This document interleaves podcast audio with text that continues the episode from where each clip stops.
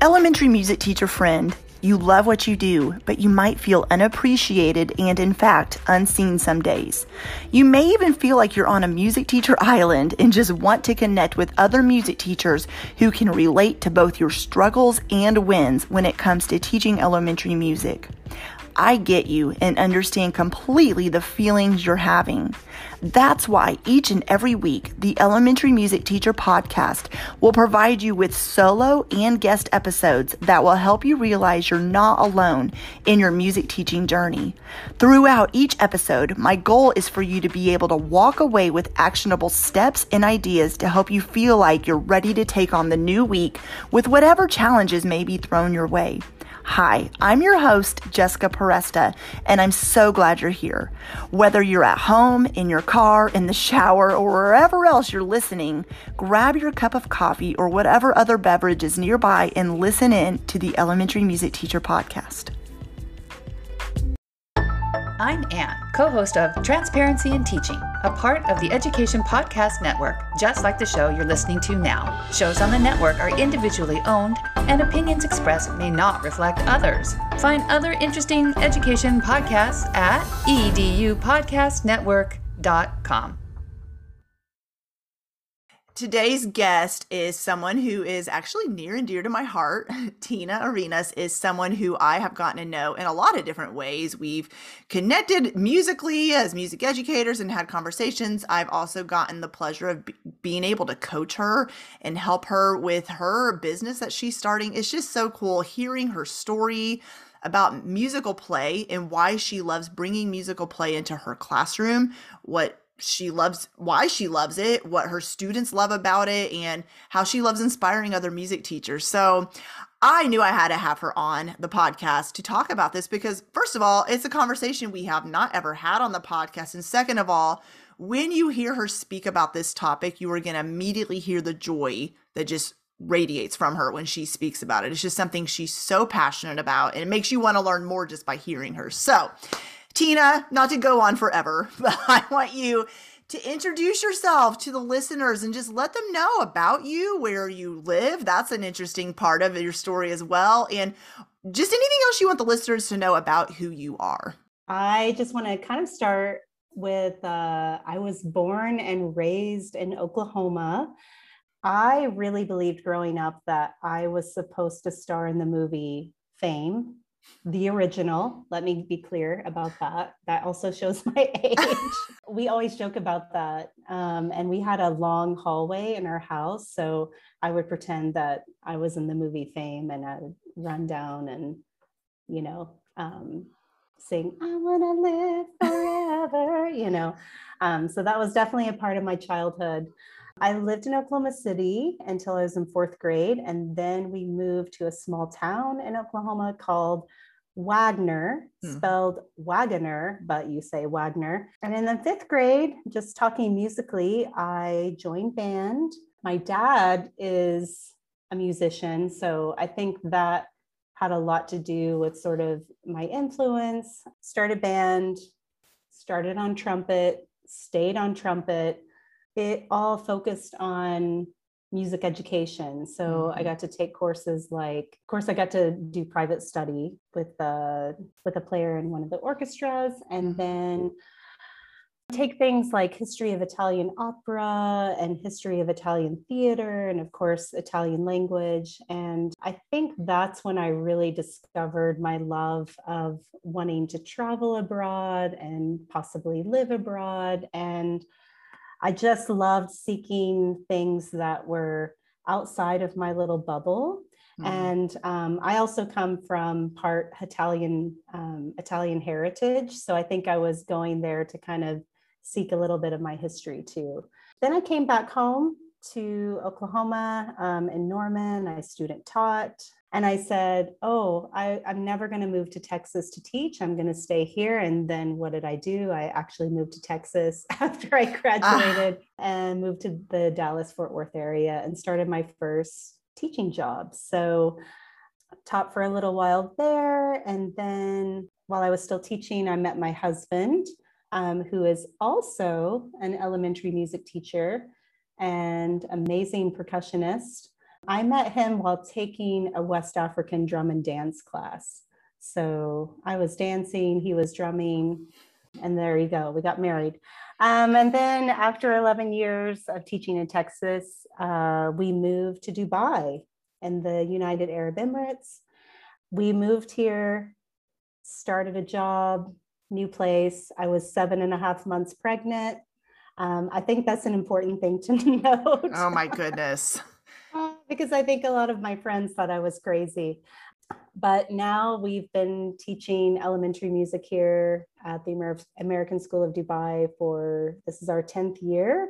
Wow. Um, so something stuck, you know, Yeah, we're here absolutely. and um, we've had a really good experience. And um, yeah, so at that time in Texas, I taught kindergarten through fifth grade music.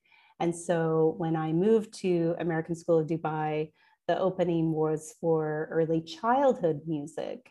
I had never taught anything else, I Mhm. guess, at a younger age than kindergarten. So it was my first time to teach four year olds. And then uh, two years ago, we added a three year old program. So I teach basically three to six year olds all day, every day. That's my my Mhm. schedule. So um, it's been a definitely a learning experience for me, but I'm I've been so grateful because it's opened up so many ways that and not only going to a new country teaching you know moving there while you're pregnant but also like you said teaching a new age group you had never taught before. That's intimidating. Uh, talking to so many elementary music teachers including myself i remember the day i got asked to teach pre-k and then we ended up getting a three-year-old classroom. You know you think you'd be more intimidated to teach the older grades which some teachers probably are but for me because that was my fear. It was the unknown and the i've never done this before like what am i supposed to do with three year olds and so i know you you figured it out. I mean you have figured it out and you're doing a great job and it all goes back to musical play which is what you are going to talk about i'm so excited to hear about it because i know the music teachers listening in right now who either they teach preschool or they're just wanting to bring more musical play into kindergarten or first grade music or any of the grade levels they teach. You have things that you have tried and that work and so i want to hear about that. So let's start with that.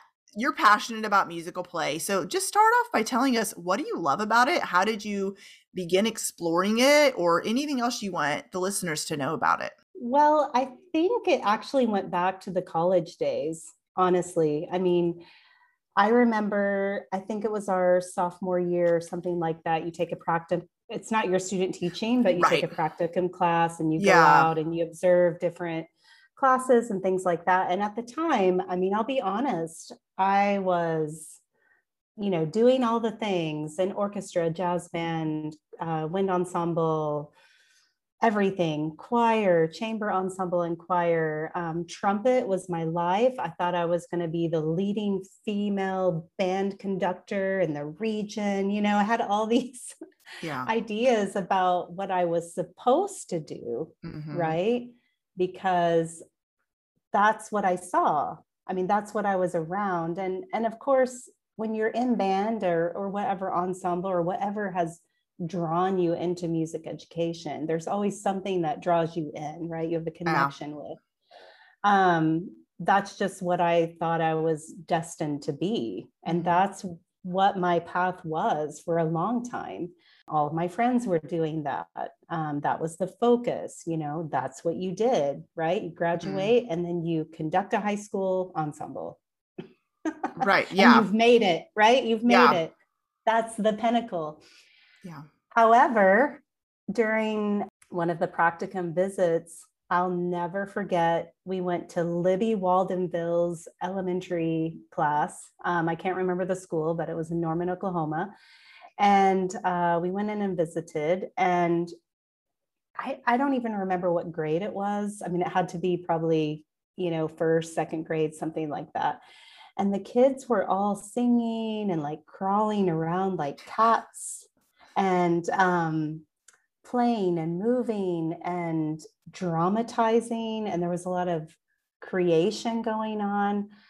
And at the time, I thought, Oh my gosh, I'm at home. I have landed in my happy place. Um, Mm.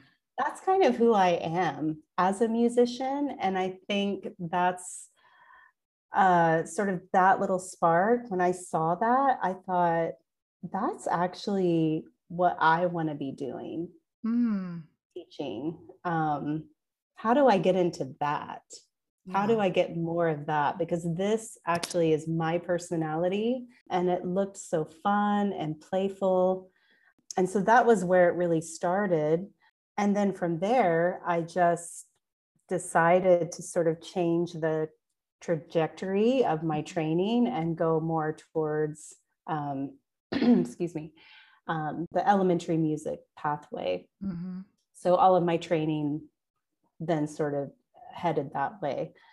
But when you talk about musical play, I actually thought about a quote. Yeah. So if you don't mind me quoting a quote, yeah, perfect. that really, I think, pulls it all together for me. So there's this quote by Julia Cameron, who's the author of The Artist Way. If you don't know the book, it's sort of a way to rediscover your creativity in yourself. But she says, We are ourselves creations, and we in turn are meant to continue creativity by being creative ourselves. Mm. So when you think about that, like even as humans, as like humanity, we're created to be creative. I mean, that's just at the core of our being. So a part of reaching into that creativity is through play.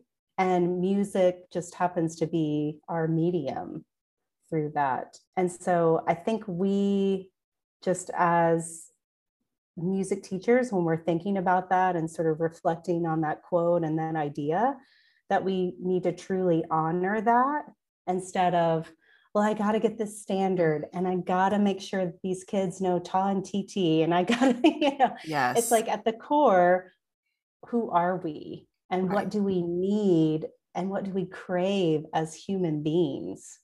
Yeah. right so Yeah. at the core that's that's something i'm really um passionate about in that way Yeah. Yeah, because kids need to experience music. Uh, Yeah, of course they need to learn it. And of course, like you said, there's standards to cover. Of course there are.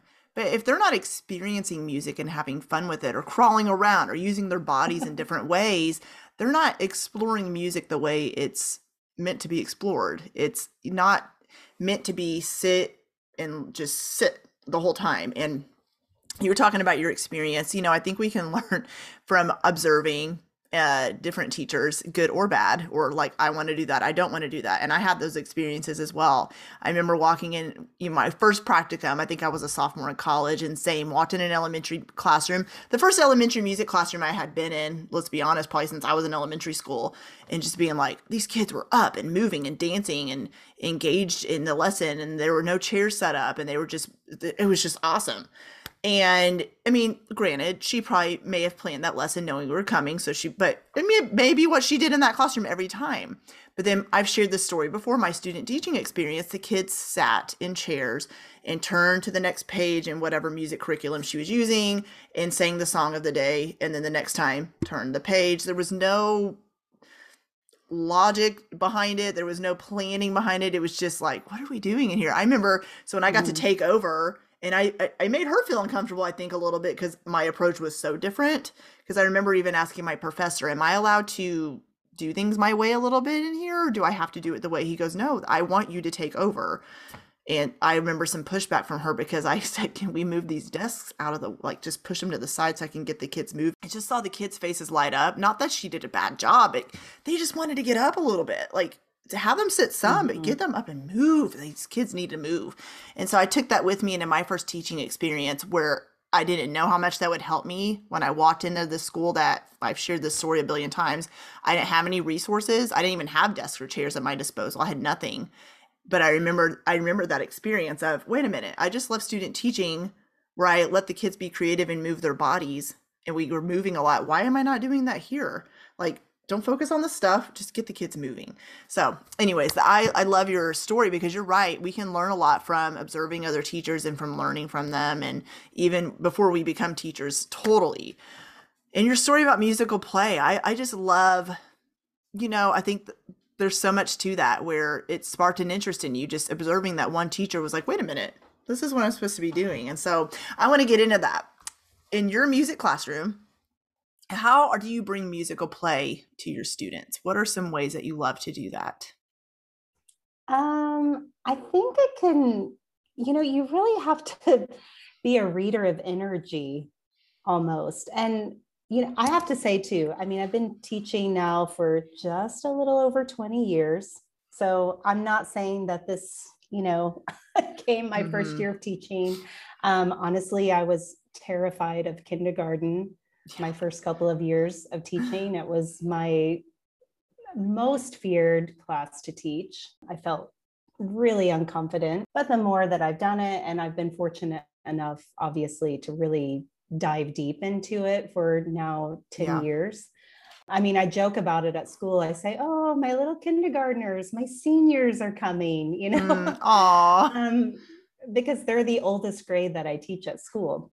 So I think oh my gosh there's so many ways to to think about that as far as like when you're in it right you're in the in the moment um mm-hmm. and this is hello let's preface this by saying not all days are amazing um you know we we engage in this playful mindset and this playful way of looking at things for for those hard days mm-hmm. right for those moments where you know that there's going to be challenges. So I'm not going to paint a picture of like, oh, it's always like this, and uh, you know everybody's yeah. facing front in the line, and yeah. we're all ready to come in. That's that's false.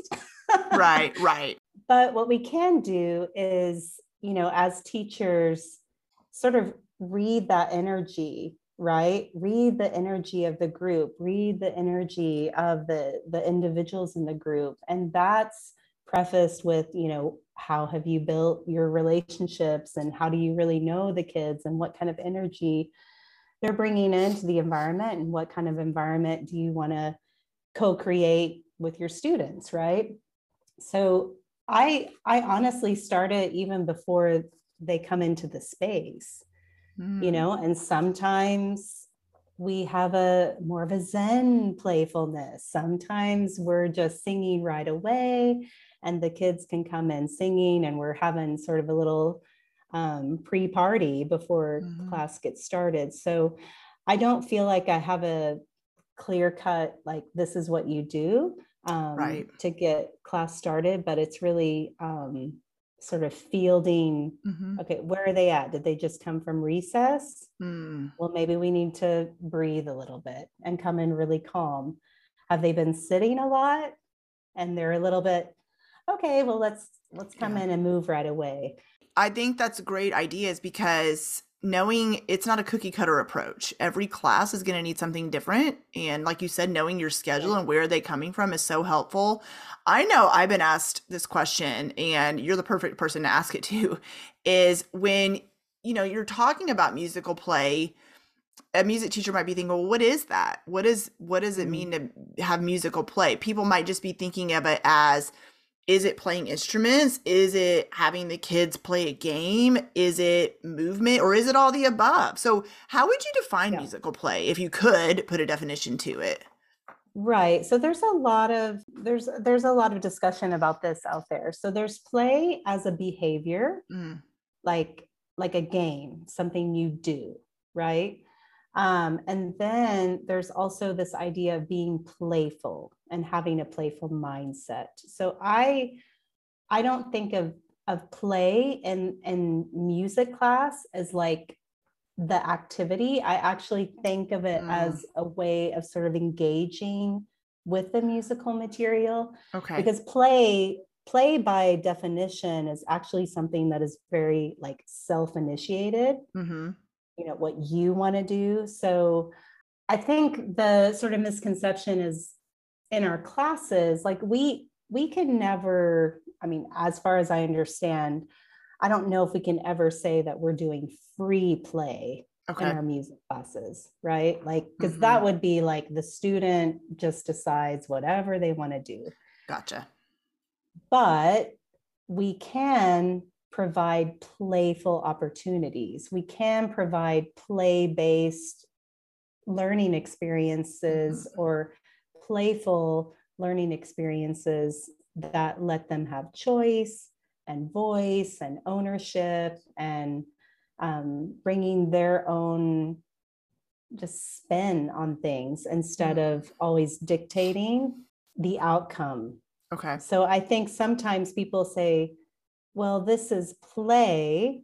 It appears to be play because it's fun, but is it playful? Like you can have a very like play based activity, but if you're sort of dictating every single thing about it, um, mm-hmm. then it's not really playful anymore. It's just, it's like you just saying, or you just telling kids exactly what to do. Mm-hmm. I always, I, I, the way that I sort of kind of come to it is that I make it a game. Mm.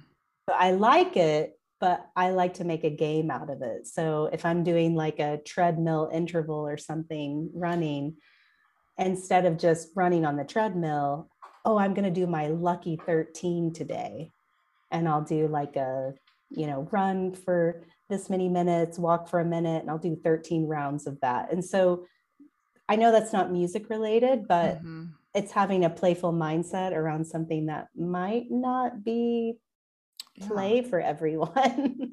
yeah. Um, yeah. So what are some ways you do that with let's say kindergarten? How mm-hmm. what ways have you you know, spark curiosity about what they're learning, for example?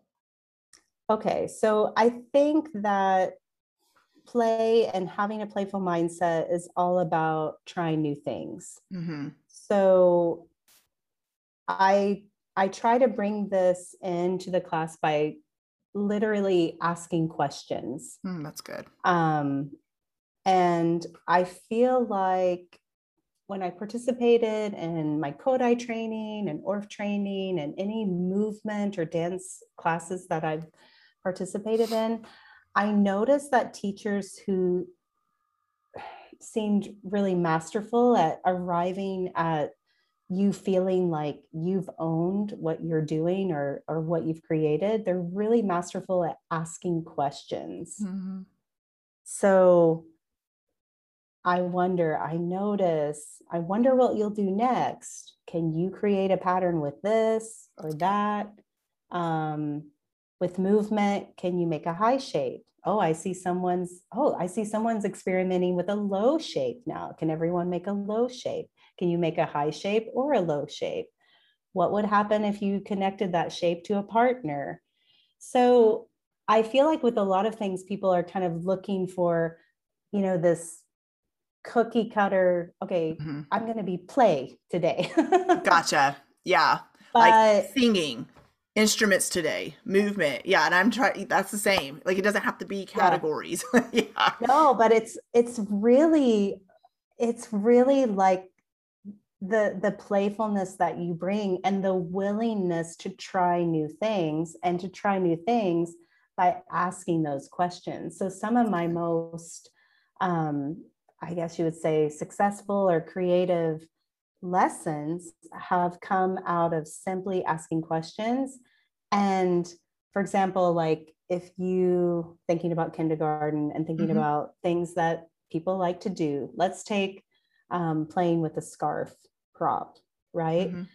So, or even playing with an instrument or anything that's tangible. So I'll use that as an example. There is a thought of you know, and I used to do this. And if, and there's no judgment if this still happens because you only know your group best. But right. for me and my situation, I find I found that I was being really controlling with that. I wasn't allowing, you know, a student. It's like, what do you expect if you hand a five-year-old a scarf? right. Like they they want to touch it. Absolutely they want to wave it. They, oh my god, yes. What do you expect if you hand them rhythm sticks mm-hmm. and pass them out and expect them to sit there and wait? and That's I hard. used to do that. I Yeah. I did, and they did that. You know, I I set that expectation, and then they did that. But then I realized, like, wait a minute. If I think about it as if I let them explore, I give them an idea Mhm. 1st I mean, I'm modeling, right? Let's say I have a rhythm stick or a st- scarf, and I say, well, here's an idea I had. What other ideas could I do with it? They're still telling me they don't have a prop at all, but we're sort of co creating where it can go. Hmm. Okay, well, now that we have some ideas, when you get yours, maybe you could try some of those out. Great. And then from that, let them do it, not for a long time. You mm-hmm. know, you play your bell or whatever your stopping cue is. Let's use some of those ideas. I saw so and so waving up, waving their scarf up high. Let's all wave our scarf up high. And I saw somebody else waving it low. Let's wave it low. Or I saw someone tapping their sticks like that. Let's tap it like that. So I think sometimes, and that's with like exploring with unmetered sounds. There's no like, let's put this in a structured musical Yeah. framework yet. So I think that's something that I've really changed is that when dealing with things like props or instruments, um, I've just really given the time and the space and the opportunity for them to explore it. I mean, you would never hand, you almost have to get out of your musical self to realize with kindergartners, you know, you would never say, here are some blocks, hmm don't touch them until I tell you what to do with them. Right. Yeah. So you have to just think of like, what is a mind of a, a pre-K or a kindergartner? You know, Mhm. they want to get their hands on it as soon as they can, hmm but we can still guide them to be safe with it and and also what that does is all of those things that they've showed you and they've showed their peers then can become sort of the the bank of musical ideas that you can make a, a dance out of that Mm. right? So nothing actually came from you. You've allowed them to create the ideas and then you take their ideas and then you create again so again it's going back to that quote of like you have to allow humans Mhm, mhm. because they're created you know this opportunity to create themselves if we're Mhm. constantly um, telling them what to do there there's a part of of of their experience that's missing that they're craving you know Yeah. The way you just explained that was so eye opening to me because, same, so guilty about giving, you know, you're told that I was by a mentor procedures, procedures, procedures, which are so important. But sometimes I was so guilty too about forgetting about the age level of the kids, treating fifth graders the same way I t- treated kindergartner. In, in regards to here's a rhythms you know here's some rhythm sticks don't touch them don't look at them don't hold them don't that's hard. That's hard for a five year old. And like you said, giving them not instructions like this is what you have to do, but I love the way you presented different ideas of how could you create this? What could you do with this? Show me an idea for this. And those kids are gonna be having their brain cell, you know, their not the brain cells turning. What am I trying? You know, the wheels in their head turning and coming up with these amazing ideas on their own that it's so cool letting the students be the teachers too and when you Mhm. give them the opportunity to create it's it's awesome what they show you you know you're just kind of blown away by it sometimes. I when i took my Orff level i same i had never really thought of movement. You think of movement just being music it's just dancing it's just moving with steps like you know a routine. And it was eye-opening whenever my instructor showed us movement in a whole new way where you know i got to experience scarves and even no scarves but non-locomotor and locomotor movements and you know she would have us create different shapes with our bodies and don't move like the person next to you. And then can you do this in four counts? How can you create a flower? And it- uh, like things that i was like i would have never thought of that on my own. But it's just so cool because you present those ideas to your students. They same as adults, have never had the opportunity most of the time to be able to create that way either. So I can just imagine how much fun that is. Have you noticed a lot more engagement in your classroom since you've brought creativity into your classroom that way?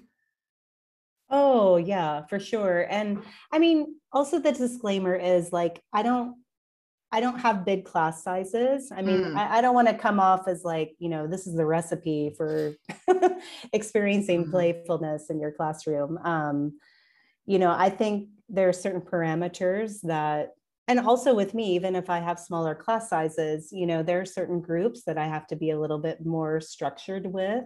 Um, right. So I, I don't want to get a I don't want to give ever a false representation, right? Every community and every class has its own needs, right? Mm-hmm, mm-hmm. Um, but that being said, again, going back to the questioning, you know, you could have partners sharing instruments. You know, if you had a really big class, you of course you don't want 40 rhythm sticks happening all at once. Or oh gosh.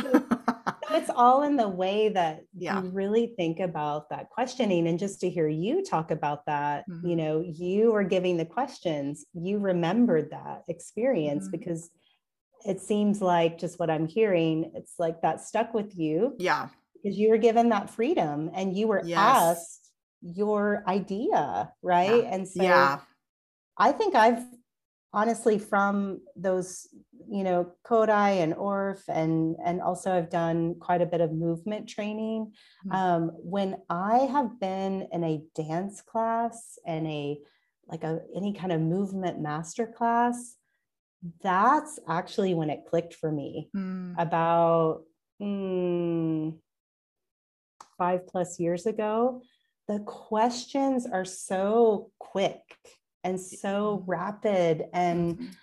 the energy around that is i just i learned how to take that and bring it into um, the classroom. Like i said before you know okay now do a, a high shape now try a low shape. What about a middle shape? Could you you know now it's your choice high middle or low? And just the quickness of that um, i think that's what really changed. Yeah. And then the ability to have um, and kind of transferring it onto the the music part of it like with instruments or even the other day we were reading down by the station and this version of down by the station at the end the kids are or the the train is taking baby animals to a children's zoo.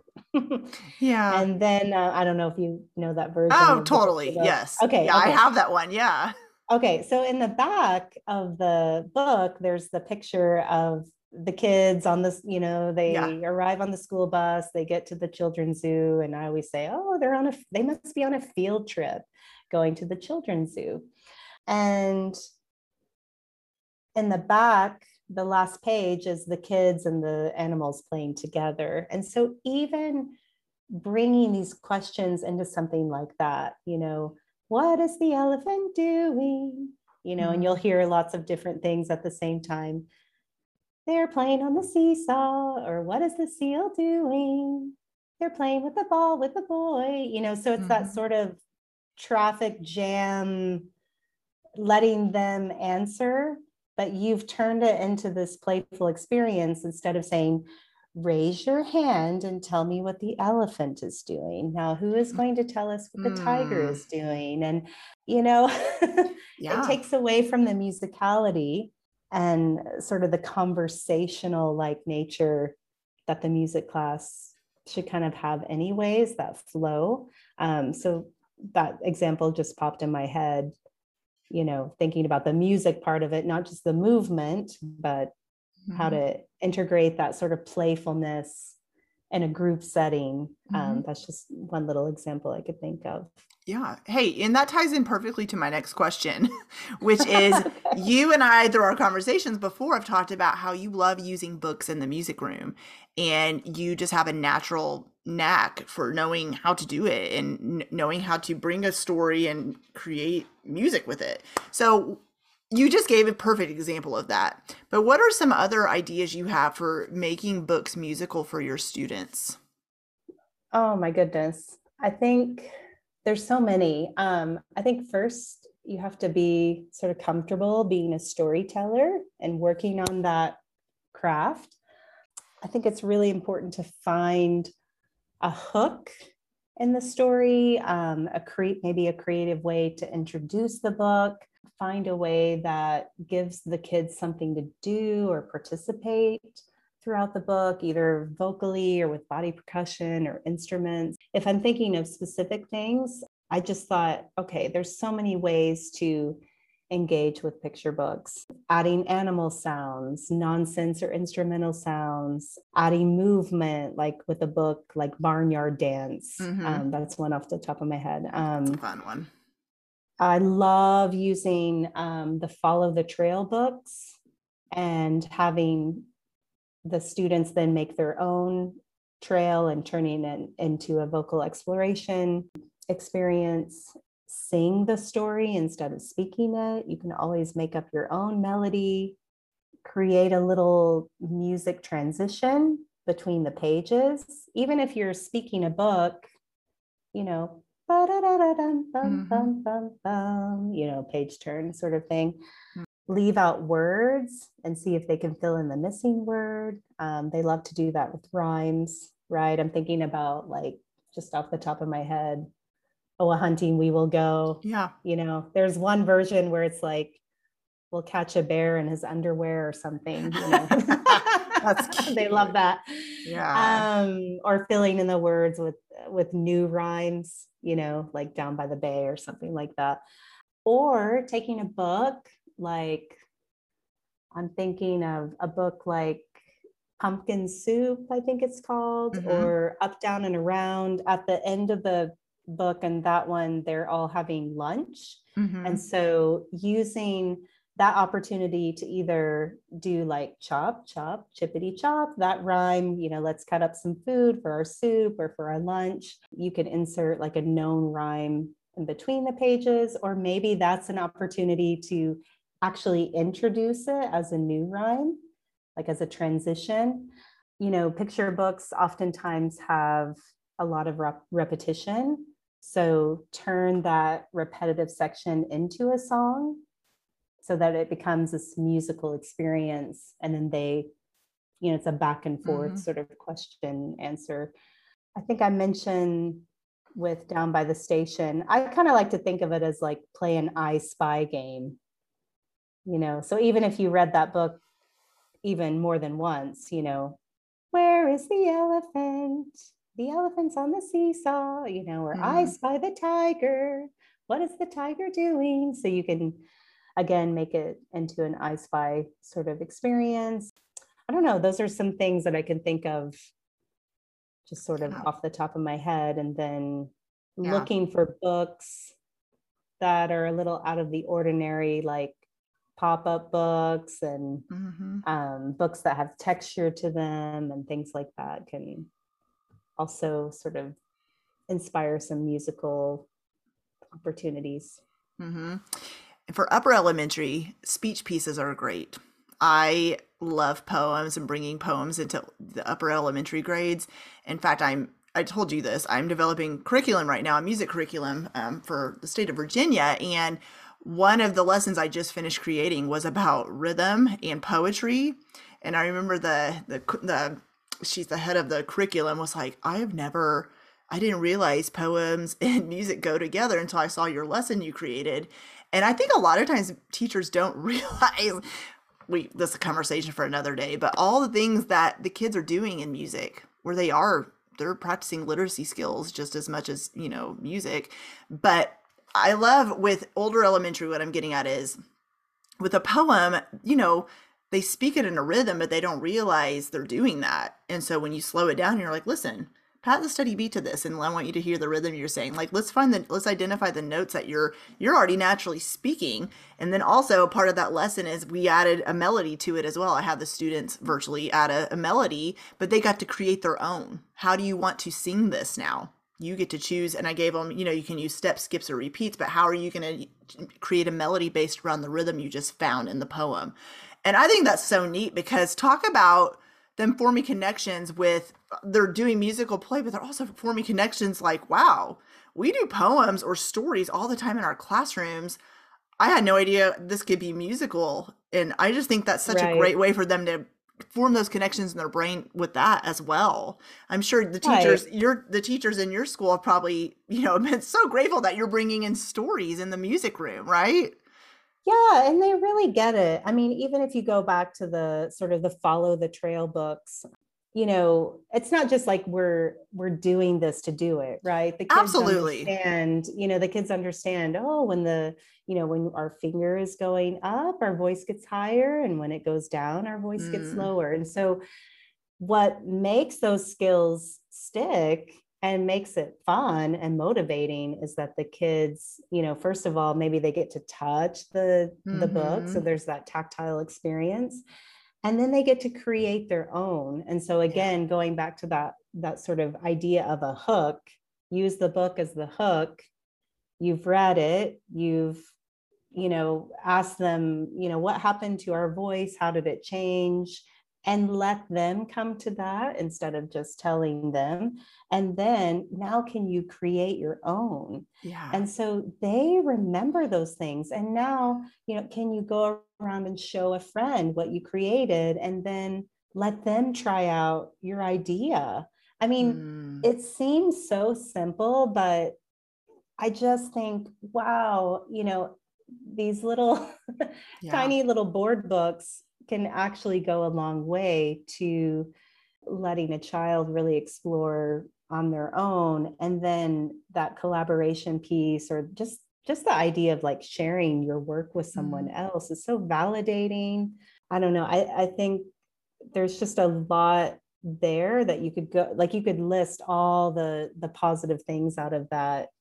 And to the naked eye it's like oh isn't that fun um, but for us, we know all these foundations and and all of these positive emotional experiences um, are taking place. I mean, oh, they're so yeah. proud of their work, you know, mm-hmm. and proud to share it and own it. And so, you know, you never know what you can get just out of a of a, a, picture book and i feel like books again like that experience is so different than books mm-hmm. um, in the classroom. Yeah. So what you're saying is there's no set way. And throughout this conversation, you've said that with books or bringing musical play in your classroom, because every teacher sees different students, every teacher teaches different grade levels for that matter.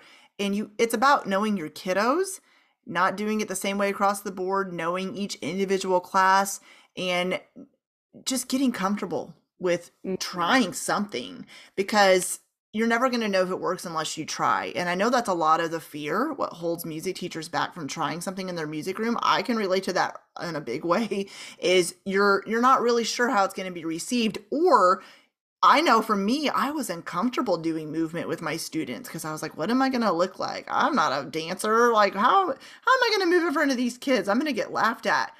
But when I would show up with confidence and just do it, they were confident in doing it. And so gosh, that's a huge part of it. I think is just taking yourself out of the equation and focusing on your students, getting out of your comfort zone and just starting somewhere. You don't have to apply every idea you heard today. Just start somewhere. So, Tina, I want to hear any advice you have, any last minute advice, or anything maybe you didn't touch upon that you want to share with music teachers listening. I'm not sure if this would be advice, but I would ask yourself the question have you played today? Mm, that's good. Because I think oftentimes we get so busy or stressed that we forget how to activate that playful mindset. And this happens multiple times a day, right? You can have a great mm-hmm. class, you go to a meeting that doesn't set well with you, then you're in that mood, right? And then you go back to class, maybe it's didn't go so well. Then you have another class that went well, you know. So I feel like it's a constant reset, but I think again, we've talked a lot about the importance of questions. So I think that's where I would I would uh, end that is, you know, how have you yourself played today and how have you honored that part of what you need? Mm-hmm. Because if we don't play as adults, if we don't honor that playfulness, um, if we don't try to seek it out, you know, maybe it's maybe you've lost it, right? Um, and I think it's really important to to gain that back because if we don't have that in ourselves, and like you said about confidence and being vulnerable, then we can't really authentically bring that to our students um, and let them experience their play and and whatever way you know that's unique to them. Um, and so i would also say in that regard um, to think of play as play as learning. It's about finding your joy. It's about being yourself again like you're saying. Um, finding that intuition i know you've mentioned that a lot on your podcast and yeah. i've really taken that to heart right um, because when things don't go well um, sometimes it's because of me because i'm i'm trying mm. something that just why am i doing this mm. this does not match my community mm. and so i think just being in tune being being yourself play is about exploring and connecting and i'm going to go as far as saying igniting our senses it's about really getting into the full sensory experience and you know play can reveal new parts to ourselves that we mm. didn't even know so think about if you could do that for yourself what it could do for your students and and how you can see that you, you don't even know what the outcome is going to be but wow can you imagine how play can can do that and have the power to do that so i think it's just about being intentional with with having a playful mindset and and looking for ways to include playful experiences mm. with your students through games through projects um, or just getting them engaged in the learning process because there are hard days, but through play, I mean, that's why it's there. So those hard days are going to come, and then you can rely on that for relief in a mm. way. So that's good. It's like when you're having one of those days where you, like you said it, some classes go great you get the next one it doesn't go so great sometimes it's you sometimes it's the students are off sometimes you can identify what happened till later in the day but it's okay give yourself grace mm-hmm. and know that when you do bring play into the classroom sometimes it's a mood resetter too sometimes you just scrap that lesson plan it's okay it's already typed up ready to go and you're like listen this is not going to work today. We're going to do some creative movement or we're going to just, you know, do something else to get the kids just I can just tell there's just some mood in here today. And I, you know, I don't know what it is. You mentioned recess earlier. Always that class that comes in after recess. That's like I, you just have to instead of you know what is it? You can't beat them, join them. It was kind of like this isn't working. So we're gonna do a lot of something up front to calm them down a little bit, get their energy. The boys would still be mad about what happened on the basketball court. Like let's settle down, then we can get into the lesson and and then exactly. I maybe didn't need to do that with the other fourth grade class, but with that one I did. And that's it goes just gosh, man, I've talked about that so many times too. Relationship building, knowing your students, that takes a while. It's not an overnight fix, but when you know the ins and outs of the different classes and sometimes your mood is great and sometimes it's not and just knowing the ebbs and flows and that really goes a long way. Just knowing yourself, your students, right. your community, Oh, everything you said. Totally yes, 100%. so, Tina, you have written recently some blog posts, and I know you have more to come and some workshops I know that are in development and so many good things I cannot wait to see. And I would love for you to let the listeners know where can they connect with you after this episode airs? You can find me at the website popupforplay.com. And if you go there, you can grab a freebie. So, we talked a lot about using books today in your music class. If you go to the website, you can grab a freebie called Vocal Exploration Ideas using picture books. So there's about 10 books there and lots of ideas to use. I'm also on social media platforms like Instagram and Facebook, and just recently starting to uh, post on Pinterest. And like you said, I have a blog and yeah, and uh, the social media is all with the same name, Pop Up for Play. Great. So yeah. love to connect. And I will include all of that in the show notes. Um, get the free guide. It's awesome. I've I've seen it myself. It's amazing. She really poured her heart into that, and it's great. You'll get so many ideas just from seeing the free guide. And Tina, thank you so much for coming on here. This has been amazing. Oh, thank you for having me. It's I, I want to say I tried something new today. This is my first ever podcast. So thank you very much. I really had a lot of fun. Well, hey there. Thank you so much for listening into the Elementary Music Teacher podcast. There is an exclusive Facebook group just for listeners of this podcast and any elementary music teacher called the Elementary Music Teacher Community Facebook group. Come on over and join us there where we have conversations around the podcast episodes and encourage each other each and every week. And also head to my website, thedomesticmusician.com. I have some free resources there that you can download to help you gain traction in your classroom as well as the blog and the membership site and all kinds of other goodies to help you keep going in your music teaching journey. I cannot wait to keep connecting with you and encouraging you and spurring you on in your journey of teaching elementary music. Hang in there, have an amazing week, and I will see you soon.